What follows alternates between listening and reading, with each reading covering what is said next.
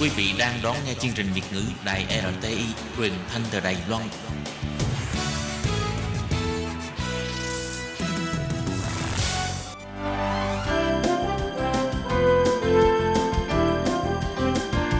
Xin mời quý vị và các bạn đến với chuyên mục Nhìn ra thế giới. Chuyên mục này gồm những nội dung liên quan đến quốc tế,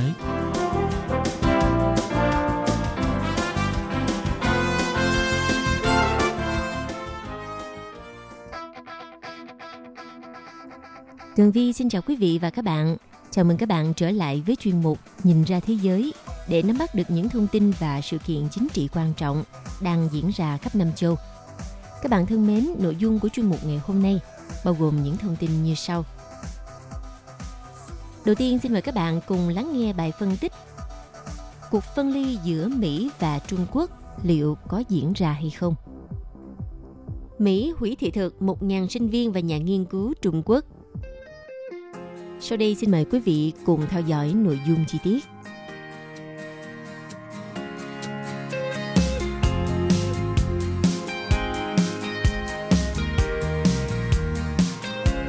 Thưa quý vị, vừa qua Tổng thống Donald Trump nói rằng Mỹ sẽ chấm dứt sự phụ thuộc vào Trung Quốc một lần và mãi mãi. Nhưng sự tách rời giữa hai nền kinh tế lớn nhất thế giới này liệu có dễ dàng diễn ra hay không? Trong ờ, mối quan hệ kinh tế giữa Mỹ và Trung Quốc đã gắn kết với nhau trong hàng thập kỷ. Và sự gắn kết này chặt chẽ tới nỗi mà cả hai nước đã trở thành những đối tác thương mại lớn nhất của nhau bắt đầu từ năm 2024. Và hiện nay giữa bối cảnh cuộc chiến công nghệ và thương mại vẫn chưa có dấu hiệu dừng lại. Trong khi đó thì đại dịch COVID-19 thì vẫn tiếp tục diễn biến phức tạp và mối quan hệ ngoại giao thì ờ, đang căng thẳng – hai nền kinh tế lớn nhất thế giới dường như là đều đang chuẩn bị cho sự tách rời nhau.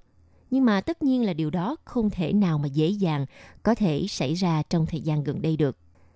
Vào ngày 7 tháng 9 vừa qua, Tổng thống Donald Trump đã khẳng định rằng chúng ta sẽ đưa Mỹ trở thành một siêu cường sản xuất của thế giới, đồng thời chấm dứt sự phụ thuộc vào Trung Quốc một lần và mãi mãi. Và khi đề cập tới từ tách rời, đó là một từ thú vị chúng ta đã mất hàng tỷ USD và chúng ta không làm ăn với họ, chúng ta sẽ không mất hàng tỷ USD như vậy. Các nhà phân tích luôn luôn đưa ra câu hỏi liệu Mỹ và Trung Quốc có thực sự là đang tách rời nhau hay không?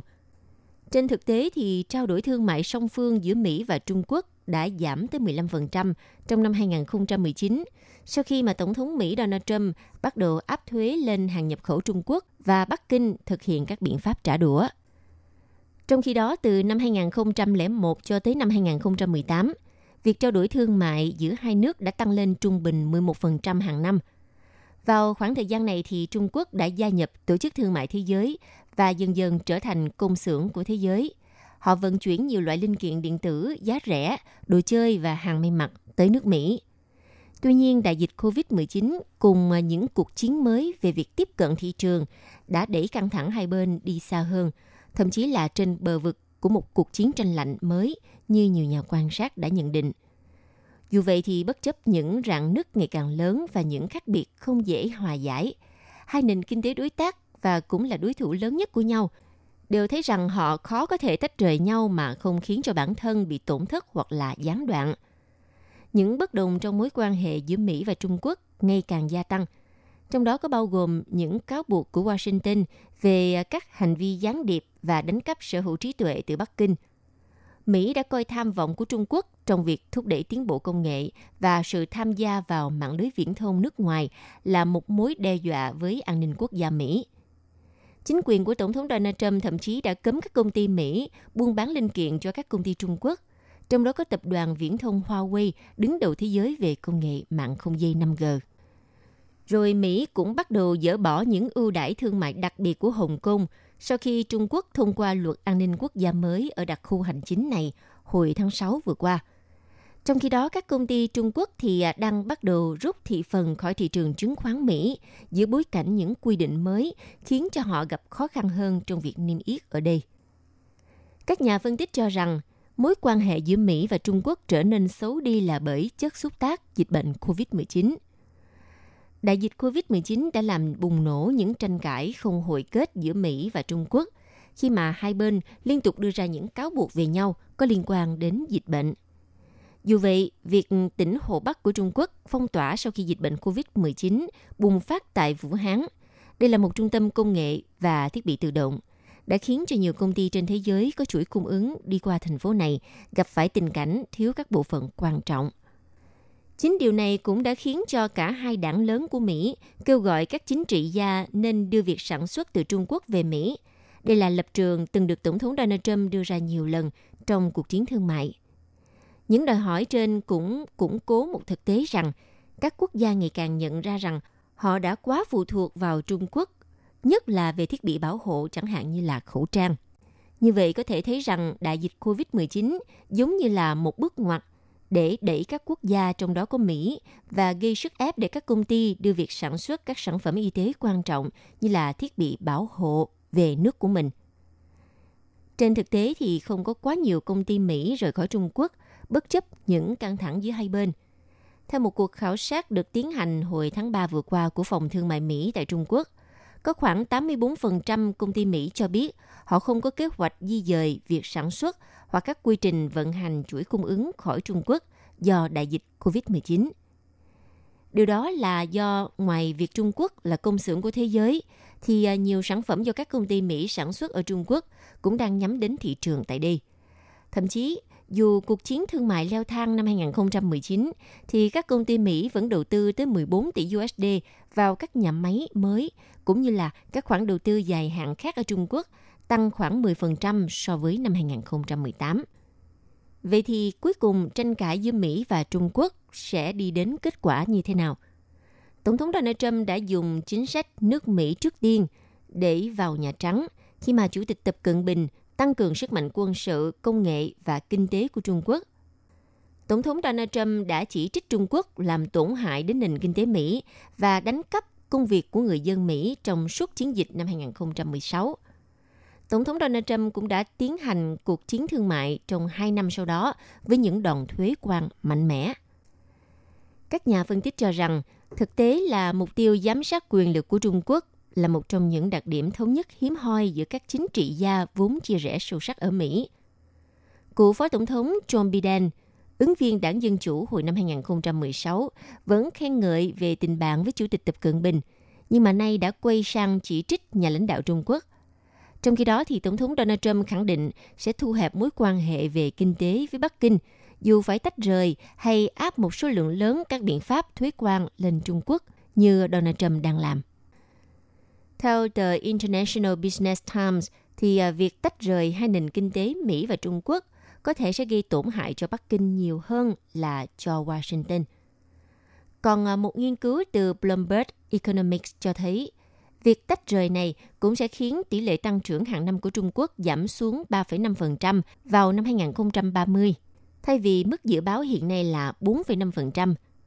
Đặc biệt, nếu Mỹ có thể thuyết phục các đối tác thương mại quan trọng khác tách rời khỏi Trung Quốc, bao gồm Nhật Bản, Hàn Quốc, Đức và Pháp, thì tỷ lệ tăng trưởng của Trung Quốc có nguy cơ giảm xuống 1,6% vào năm 2030.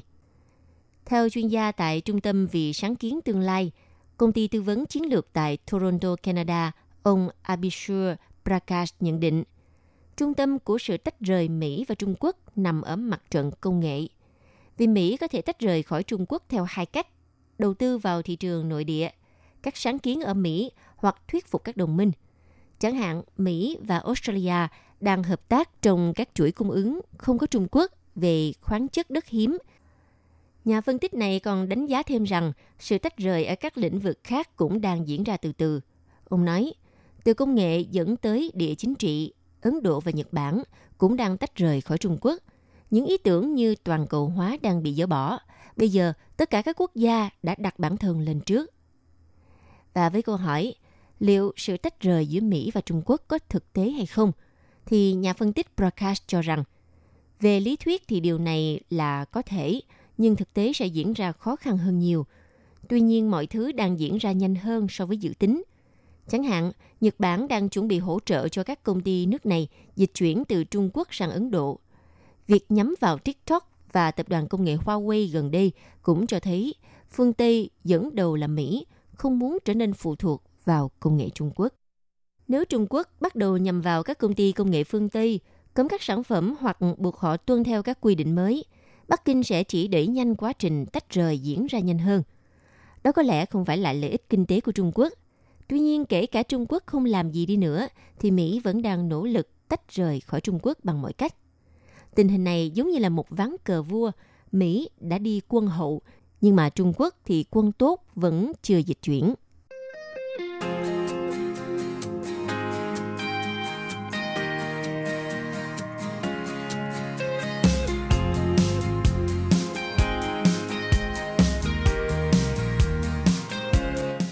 Vừa qua, Mỹ quyết định hủy thị thực nhiều sinh viên và nhà nghiên cứu của Trung Quốc vì lo ngại về bảo mật và ngừng nhập hàng Trung Quốc sản xuất bởi lao động cưỡng bức. Theo quyền Bộ trưởng An ninh Nội địa Mỹ, ngài Chad Wolf hôm ngày 9 tháng 9 cho biết, chúng tôi đang dừng cấp thị thực cho một số nghiên cứu sinh và sinh viên Trung Quốc có quan hệ với quân đội Trung Quốc để ngăn họ đánh cắp chiếm đoạt các nghiên cứu nhạy cảm. Ông Chad Wolf cũng cho biết thêm, Mỹ sẽ cấm hàng hóa được sản xuất bởi các lao động cưỡng bức vào thị trường Mỹ, yêu cầu Trung Quốc tôn trọng phẩm giá vốn có của mỗi con người. Ông Chad Wolf cho rằng các động thái này là cần thiết nhằm ngăn chặn Bắc Kinh đánh cắp các nghiên cứu COVID-19 và các bí mật thương mại.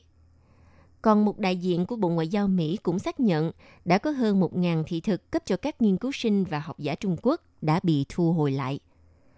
Tuyên bố trên đã được ông Chad Wolf đưa ra sau khi nhiều nhà nghiên cứu Trung Quốc tại Mỹ bị cáo buộc đã che giấu quan hệ với quân giải phóng nhân dân Trung Quốc, bị bắt và bị truy tố. Tuy nhiên, tuyên bố của ông Wolf đã không đề cập tới những người Duy Ngô Nhĩ và các dân tộc thiểu số khác ở khu tự trị Tân Cương. Song chính quyền Donald Trump đang cân nhắc việc cấm nhập các sản phẩm dệt may làm từ bông nhập khẩu từ khu vực này.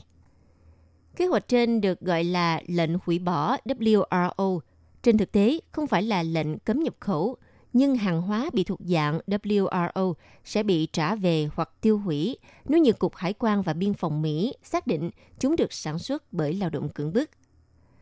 Trước đó thì à, Ngoại trưởng Mỹ ngài Mike Pompeo, Thứ trưởng Ngoại giao Stephen Biegun, Cố vấn an ninh quốc gia Robert O'Brien, Giám đốc FBI Christopher Wray và Bộ trưởng Tư pháp Mỹ William Barr đều có phát biểu đề cập Bắc Kinh là mối đe dọa an ninh quốc gia hàng đầu của Mỹ. Vào tháng 5 vừa qua, thì Tổng thống Mỹ cũng tuyên bố việc cho phép các sinh viên và nhà nghiên cứu có quan hệ với giải phóng quân Trung Quốc nhập cảnh là có hại cho lợi ích của Mỹ và phải tuân thủ một số hạn chế và ngoại lệ. Vào ngày 9 tháng 9, hãng thông tấn Reuters cho hay một số sinh viên Trung Quốc đăng ký nghiên cứu sinh tại các trường đại học Mỹ cho biết họ đã nhận được thông báo từ Đại sứ quán Mỹ tại Bắc Kinh hoặc lãnh sự quán Mỹ tại Trung Quốc rằng thị thực của họ đã bị hủy. Điều này có thể cho thấy quan hệ giữa Washington và Bắc Kinh đang ở mức thấp nhất trong nhiều thập kỷ qua, với một loạt bất đồng trong các vấn đề như nguồn gốc COVID-19, cách Trung Quốc ứng phó với dịch bệnh, vấn đề Hồng Kông và Tân Cương. Trung Quốc cũng bị cho là mục tiêu áp các biện pháp cứng rắn trong bối cảnh Tổng thống Donald Trump đang vận động cho chiến dịch tái tranh cử vào Nhà Trắng của mình vào tháng 11 sắp tới.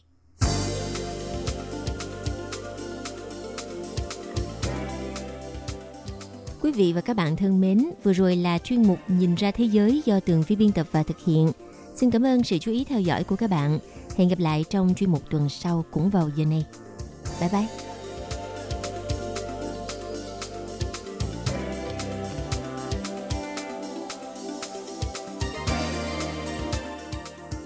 Quý vị và các bạn thân mến, sau đây là email của Ban Việt ngữ ctv a